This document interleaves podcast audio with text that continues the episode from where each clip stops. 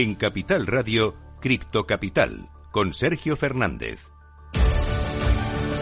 Muy buenas tardes, bienvenidos, bienvenidas un día más a su casa, la casa de los amantes de las criptomonedas. Empezamos una nueva semana en el mercado cripto con bastantes caídas, sobre todo las más pronunciadas para Binance, Doge y XRP. Prácticamente está cayendo todo el mercado, sobre todo el top 10. Enseguida te lo voy a contar y te voy a contar noticias muy importantes. Hoy sobre todo eh, nos centramos en Rusia, ya que Putin ha anunciado un sistema de transferencias internacionales basado en blockchain, prácticamente lo que es Bitcoin a día de hoy. Pero bueno, vamos a ver qué termina implementando en este caso. Sigue coleando el tema de FTX que te vamos a contar, te vamos a actualizar. Tenemos noticias también sobre stablecoins y es que los inversores criptos están cobrando más de 3.500 de millones en stablecoins y por último vamos a terminar hablándote del fraude con criptomonedas en Reino Unido que se ha triplicado y ha llegado a los 270 millones este año. Vamos a contarte esto y mucho más y por supuesto vamos a traerte como siempre los mejores proyectos, los mejores eventos y hoy te vamos a contar el Blog World Tour de Granada. Va a ser el 26 y el 27 de enero y te vamos a contar junto a Fernando Molina eh, qué va a ser este evento y sobre todo cómo va a ser. Así que quédate conmigo que arranca un día más Cripto Capital.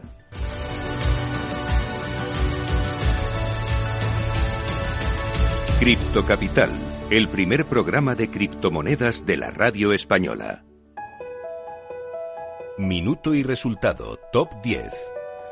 Para no perder las buenas costumbres, empezamos echando un vistazo al mercado de cripto. Lo hacemos por Bitcoin, que se deja un 1,79% en las últimas 24 horas y se encuentra en 16.247 dólares. En segundo lugar, como siempre, está Ethereum, que se deja un 3,17% hasta los 1.177 dólares. En tercer lugar, empezamos con las stablecoins. En este caso, con Tether, de las pocas que se salva hoy, está subiendo un 0,02% hasta los 99 centavos. Cuarto lugar, para Binance, con fuertes caídas hoy 5,30% abajo hasta los 296 dólares. En quinto lugar, otra stablecoin, USDC, USD Coin 0,03% arriba y clavada en el dólar. En sexto lugar vemos a Binance USD, la stablecoin de Binance, que sube un 0,08% y está también clavada en el dólar. En séptimo lugar, Ripple, con fuertes caídas, 6,37% abajo hasta los 38 centavos. En octavo lugar, Dogecoin, 7,31% en negativo, cayendo hasta los 0,09 centavos. En noveno lugar, Cardano, 2,95% en negativo hasta los 30 centavos y cerrando el top 10 tampoco se salva hoy. Vemos a Polygon Matic 3,85 81% abajo hasta los 82 centavos. Así está el mercado cripto en estos momentos. Vamos a contarte las noticias más importantes de las últimas horas. Vamos con las cripto noticias.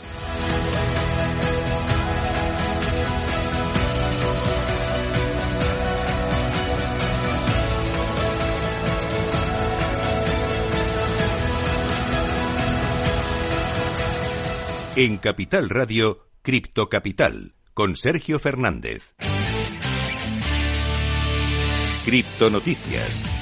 Un día más, empezamos a repasar toda la actualidad del mundo cripto que, como te contaba al principio, hoy nos lleva hasta Rusia y es que su presidente Vladimir Putin ha pedido un sistema de transferencias internacionales basado en la blockchain. Tras la invasión y la guerra de Rusia contra Ucrania, muchas han sido las acciones internacionales de distintas naciones contra ese país. Además, ante eso han sido numerosas las veces que organismos rusos han propuesto usar las criptomonedas para contrarrestar de alguna forma dichas sanciones, así como también se ha llegado a acuerdos para legalizar los pagos cripto transfronterizos. Ahora es el propio presidente de la nación el que habla de eso. El mandatario ruso Vladimir Putin manifestó que cree que se necesita un nuevo sistema de transferencias internacionales de dinero para reducir la dependencia de los grandes bancos y de terceros. Está convencido de que los pagos transfronterizos que dependen de la moneda digital y la tecnología de registros distribuidos serán mucho más convenientes. De esta forma, Putin ha pedido el establecimiento de un nuevo sistema de pagos internacionales independiente de los bancos y la interferencia de terceros. Se puede crear utilizando tecnologías de moneda digital y registros distribuidos, según dijo el propio líder ruso, y también citando a los medios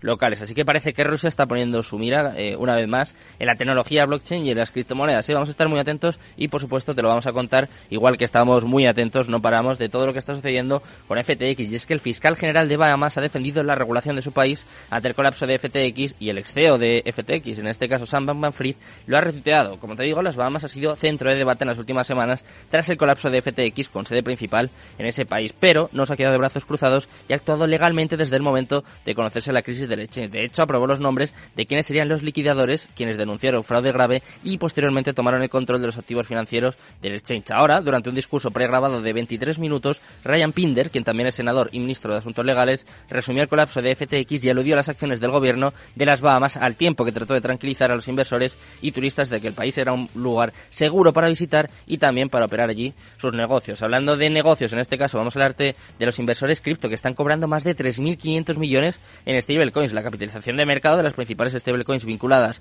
al dólar ha caído significativamente en las últimas dos semanas después de la implosión de FTX, según algunos datos disponibles. De hecho, los inversores cripto están canjeando masivamente sus tenencias de stablecoins por fiat después de las recientes condiciones del mercado que han erosionado la confianza en los exchanges centralizados. Según los datos de CoinMarketCap, el suministro de USDT de Tether ha caído de 67.000 millones en las últimas dos semanas a 65.000. Esto significa que los inversores han canjeado cerca de 2.000 millones de dólares en USDT desde la implosión de FTX. Como veis, hay mucho miedo y la gente pues se está pasando, se está refugiando una vez, una vez más en el fiat. Y hablando eh, de cómo está el mercado, tenemos que contarte también eh, fraudes con criptomonedas en Reino Unido, ya que se han triplicado y han llegado a los 270 millones este año. En todo el mundo la situación económica está afectando las finanzas de los países y de las personas. Ante la crisis, mucha gente está buscando alternativas. Los más avezados siempre van a encontrar maneras de sortear los tiempos difíciles y salir airosos, mientras que los más vulnerables pueden convertirse en víctimas de malos actores que pueden buscar o que buscan pescar en río revuelto. Un informe de la Unidad Pública de Policía de Reino Unido contra el Fraude, Action Fraud, informó al Financial Times hoy de que el fraude de criptomonedas en Reino Unido aumentó un 32% hasta los 200 26 millones de libras esterlinas, lo que serían unos 273 millones en un solo año. Como veis, esta plaga, eh, pues bueno, sigue afectando al mercado cripto. Ya lo hemos visto también este año con FTX, con Terra, con el caso de Luna. Y bueno, pues es una desgracia que la gente siga perdiendo su dinero en este sector, en este mercado. Nosotros, para intentar eh, formarte, informarte para que esto no te suceda y sobre todo para que estés al tanto de los mejores eventos, te vamos a presentarte un pedazo de proyecto, un pedazo de evento que se va a celebrar en poco más de dos meses aquí en Cripto Capital. Seguimos. Cripto Capital, el primer programa de criptomonedas de la radio española.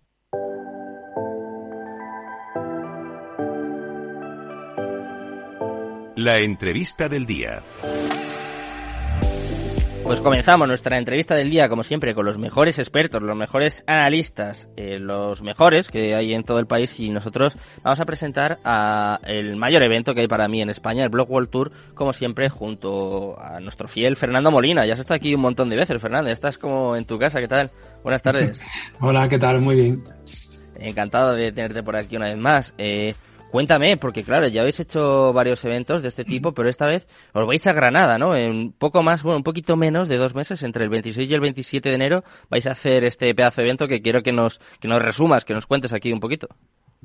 Esta es la décima edición, ¿no? Que llevamos 10 años, llevamos solo 5, mm. pero hemos hecho una, una media de 3 por año, mm. exceptuando la época de la pandemia, claro, que ahí no nadie hizo nada, ¿no?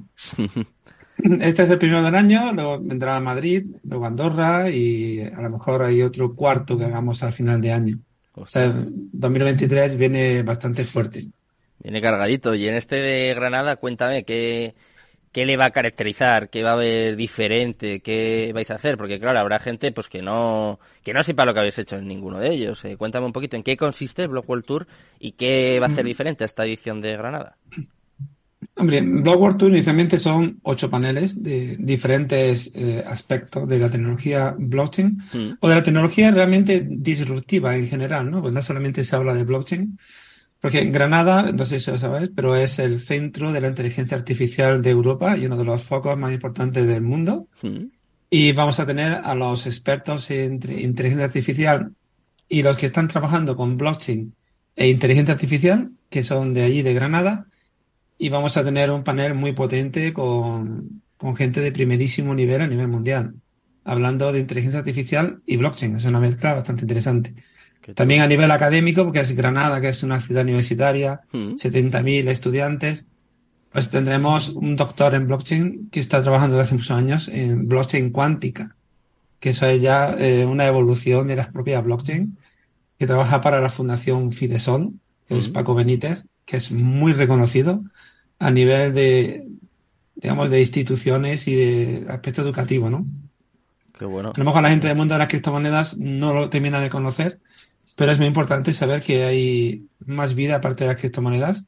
Mm. Existe esa blockchain que se usa en, en cadenas privadas, que se usa en empresas y que tienen otra utilidad, ¿no? ¿Y para qué sirven, Fernando? Pues eh, sirve para la seguridad, sobre todo, mm. sobre todo la cuestión de los datos en el tema de la salud. Eh, también es el campo de la salud de, España, ¿no? que está en Granada. Mm. El tema de la protección de datos de los usuarios, tema de trazabilidad de las vacunas, trazabilidad de, de cualquier tipo de, de sistema hospitalario, saber mm, cualquier cosa relacionada con la salud puede llevar blockchain sin que tú lo sepas, ¿no? Es algo interesante. Como siempre tendremos el panel legal, ahí sí tenemos casi cerrado los que van a ir porque son los, los más importantes de España, menos para, para mi parecer, ¿no? Mm. Que es Cristina Virazante, Virazante de Écija, Gonzalo García de Casa, de, de FISAI, que ahora de Saledra, eh, Kim Matinero Thor, de Roca Jane, Vicente Ortiz. O sea, viene. Mucho nivel ahí, ¿eh, Fernando? Sí, sí, por eso vamos, vamos a tener un, un, panel muy potente de legal.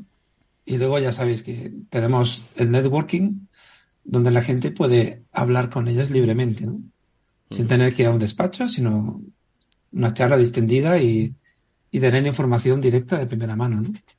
Entonces, para resumir un poquito, Fernando, van a ser dos días, ¿no? 26 y 27 de enero. Y en estos dos días vamos a poder ver ocho paneles, ¿no? Nos has comentado ya un poquito de legal, eh, de... inteligencia artificial y blockchain. Va a haber eh, eSports con blockchain como Team Queso. Team Queso es partner del evento ah, qué bueno. desde hace dos eventos de Andorra. Lo fue también en Cartagena, lo va a ser en Granada y lo va a seguir siendo, ¿no? Queso es campeón del mundo en varios videojuegos, pero aparte es la primera empresa de videojuegos tokenizada, ¿no? Ya ha sido, digamos, digo, el primer paso de convertirse en una empresa eh, blockchain, ¿no? 100%. Hmm. ¿Y cómo... Pero hablaremos de, más cosas, de, gaming, ¿no? También de metaversos, eh, van a venir juegos, eh, play to earn, de todo. O sea, vamos a tocar muchos palos, ocho palos en total, pero que van a abarcar muchas más cosas. Y luego, ¿cómo vais a hacer, Fernando, para hacer cuatro eventos el año que viene? ¿De qué vais a hablar? ¿De dónde sacáis, no sé, los temas, la gente? Porque claro, luego he visto que venís a Madrid en junio, ¿no? Sí, en junio va a ser, eh, estamos trabajando, porque Madrid es un sitio más duro, entre comillas. Ese va a ser más financiero. Pero bueno, tenemos buenos partners ya para, para Madrid. Eh, bancos, eh, digamos, eh, clásicos, por decirlo así, van a ser que va a llevar el primer día de la parte financiera del evento. Mm. No queremos decir nombre porque eh, no está firmado el papelito, pero vamos, que son bancos internacionales. No es ni, ni Santander ni BBVA, son más grandes que, esos bancos incluso. Y durará tres días, ¿no? Primero solo financiero, para hablar de, de fiat y finanzas descentralizadas, de blockchain, de fintech, de todo en ese primer día. Mm. Y luego los otros dos días pues, habrá uno que habrá mucha fuerza con el tema de los eSports y el gaming, metaversos y tal, y otro ya de protocolos, eh, temas de actualidad dentro de blockchain. Mm. Es que son tantas cosas las que está metida esta tecnología que daría para muchos días realmente. Pues en eso ya te adelanto que no vais a poder librar de mí, ¿eh? que estoy ya con muchas ganas de poder asistir a, a uno de, de estos eventos ya con vosotros. Y eh, cuéntame un poquito, Fernando, ¿cómo se está afectando a vosotros el estado del mercado? Porque, claro, eh, me lo contabas que va a ser la décima edición esta que vais a hacer aquí en Granada, pero no sé si habéis tenido en algún momento una situación de mercado como la que estamos teniendo a, día de hoy, o por lo menos en, los últimos meses. Porque, claro, este año pues, eh, no puede pasar mucho más y no puede pasar ya algo que sea mucho peor de lo que ya hemos visto. ¿Cómo os afecta a la hora de configurar el evento? No sé, eh, la gente tiene más miedo, está más reticente. Claro, es que yo que llevo desde 2013 metido en esta industria. Mm. yo he sufrido esto ya estás curtido, unas cuantas veces y, peor que esto, ¿no? En, en 2017-18, por ejemplo, en 2020, o sea que hemos tenido ahí unos mínimos, mm. mucho más mínimos, ¿no? O sea, que estén 15 16 mil Bitcoin, pues, para mí es, es algo todavía que está por encima de los 3.500 de hace dos años hmm. o de los 1.000 dólares de hace cinco, ¿no? que al final, o que Ethereum estuviera a 80 dólares hace nada, ¿no? Como quien dice.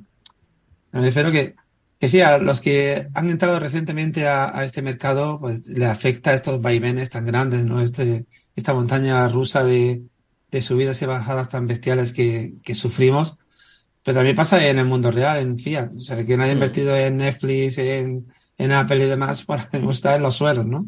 Sí. la vida del inversor es así. O sea, hay que tener nervio de acero, salirte o tienes que salirte, y si no te sales, pues tienes que esperar a que la ola vuelva a crecer, ¿no? Es así. ¿Y cuál es tu opinión? nosotros afectarnos, pues directamente no nos está afectando porque no, no es FTX sí era uno de nuestros partners en Cartagena, por ejemplo, mm. pero no es una parte importante del evento. Era muy interesante tenerlos y si vienen a Granada, pues no creo que puedan, supongo, pero... Va a estar complicado, sí. pero estaría bien que vinieran y pudieran hablar y explicarse y tal. Aunque también los que vengan pues no tendrán, digamos, la capacidad para poder hablar en nombre de FTX como lo haría Sam Beckman, ¿no? Hmm. ¿Qué opinión tienes tú, Fernando, de, de, todo esto que ha pasado? Sobre todo te lo esperabas, porque claro, eh, tú lo comentas, ¿no? Que tenéis eh, algún tipo de colaboración, porque claro, es que hay que recordar a los oyentes que FTX era el segundo exchange más importante del mundo. O sea, es que era una empresa enorme y claro, pues es que se cayó de un día para otro. No sé qué opinión tienes tú de, de todo esto. Y en futuros fue el primero durante mucho mucho tiempo. sí, sí. Que, que realmente FTX creció porque era el número en futuros. Luego Binance nos ha, le ha ganado a todos. Pues es, triste ver que hay gente que, no está preparada para llevar empresas de esta magnitud y yo creo que él, solo no ha sido capaz de hacer toda esta jugada, ¿no? O sea, se está viendo que hay fondos importantes detrás, que está el Partido Demócrata detrás también. O sea, que al final hay cosas ahí que se nos escapa a nuestro entendimiento. Hmm. Pero yo creo que es más tema político porque FTX era como si fuera el banco de, del Partido Demócrata. O sea, hmm. eso era así feo o muy grueso decirlo así, pero estaba financiando con dinero de los usuarios de, de FTX parte de la campaña de Biden y compañía. Hmm. El segundo mayor donante de la campaña de Biden, o sea. Claro, pues ella te, indica de que eh, seguramente controles estrictos o muy estrictos la SEC no le estaba haciendo. Hmm. O sea, la SEC que hace controles estrictos a muerte a todo el mundo. Y por eso yo creo que se cabreó tanto CZ, ¿no? Porque eh, Binance en Estados Unidos está escrutado de una manera brutal. También porque bien, viene de China y China y Estados Unidos ahora mismo claro. como que no son los mejores amigos, ¿no? Pero que hay otros proyectos, otros exchange que también lo han sufrido en sus carnes tener un control muy férreo. Incluso Gemini, ¿no? De los hermanos Zuckerberg. También mm. han tenido unos controles brutales. Y con FTX han sido muy laxos, ¿no? Mm. De hecho, Fernando, incluso después de lo que ha pasado, eh, que bueno, muchísima gente ha perdido su, su dinero, lo tiene bloqueado y parece que no va a haber represalias. Un poco por esto que tú comentas, ¿no? Estos vínculos con, eh, con la campaña de Biden y con el Partido Demócrata, pero parece que al final no va a haber consecuencias en este caso para SBF. Claro, es que aparte si, si fijas el accionariado o fondo de inversión que han invertido en FTX, creo que menos BlackRock, que ha invertido muy poquito, hmm. el resto son los más grandes que hay en Estados Unidos. Sí, sí. Y solo están, están metiéndole pasta ahí que cuando pasó esto, el Sam fue a pedirle 8 mil millones y casi se lo dan, ¿eh? o sea que, vamos, o sea que hay, hay, hay unos lazos internos bastante llamativos, ¿no? Y teniendo en cuenta esto, ¿no te sorprende a ti que haya caído de un día para otro? Hombre, es que el mundo cripto es así, ¿eh? El mundo cripto es así. O sea, eh, un banco, por ejemplo, si alguien dice que el Santander, el BBVA, no tiene dinero para, para pagar a, a toda la gente que ha metido sus fondos, eh, si la gente va al banco a recoger sus fondos, no se lo van a dar porque no los tienen disponibles. Hmm.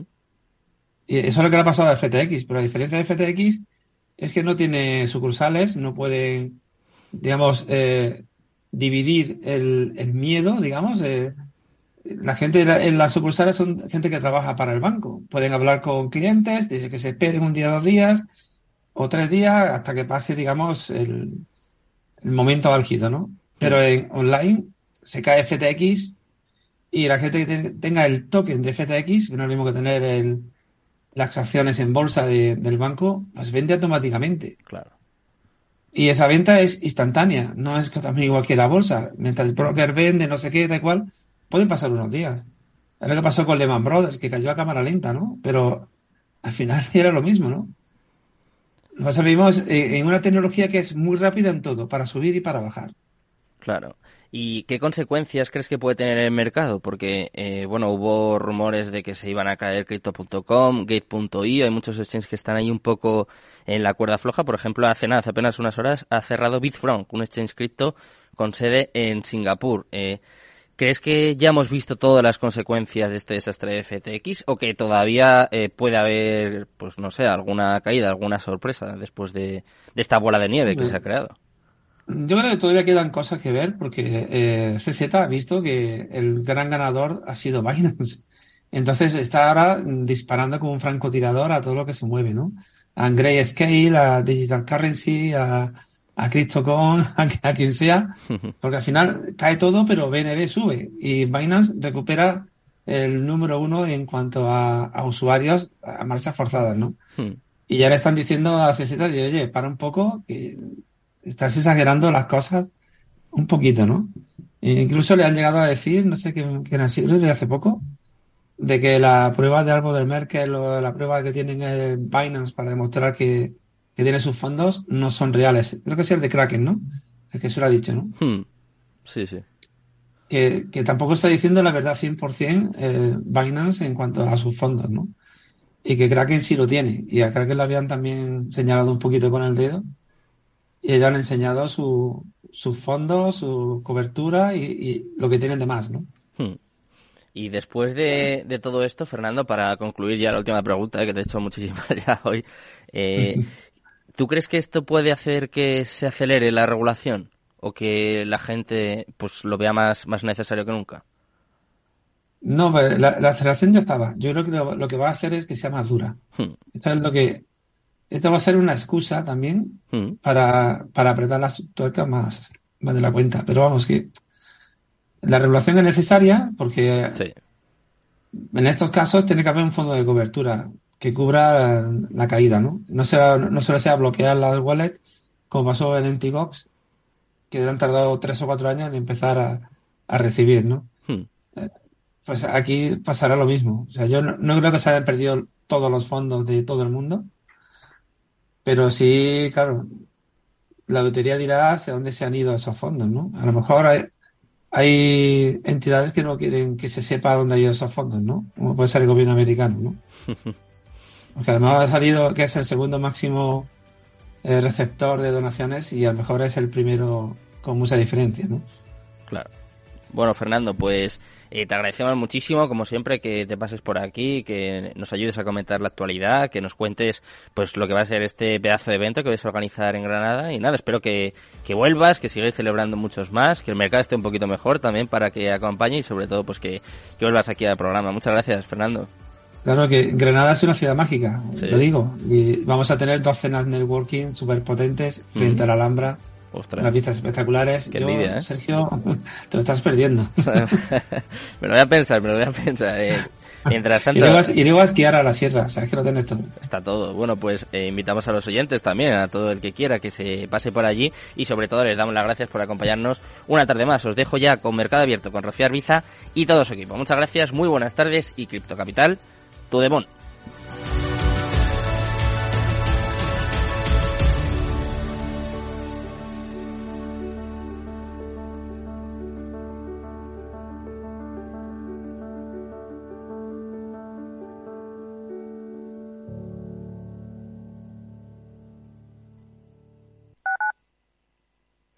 ¿Eres emprendedor? Encuentra asesoramiento y formación gratuita en materia empresarial, digital y sostenibilidad gracias al proyecto Más Emprendimiento. Infórmate en másemprendimiento.es. Proyecto promovido por la Comunidad de Madrid en colaboración con ATA y CEAGE. Financiado por la Unión Europea Next Generation EU. Plan de recuperación, transformación y resiliencia.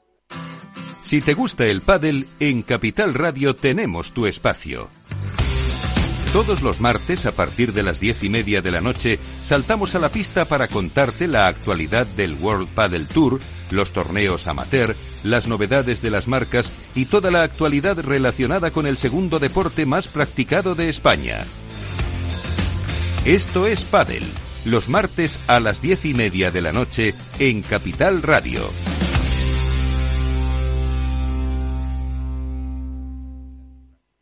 Capital Radio. Siente la economía.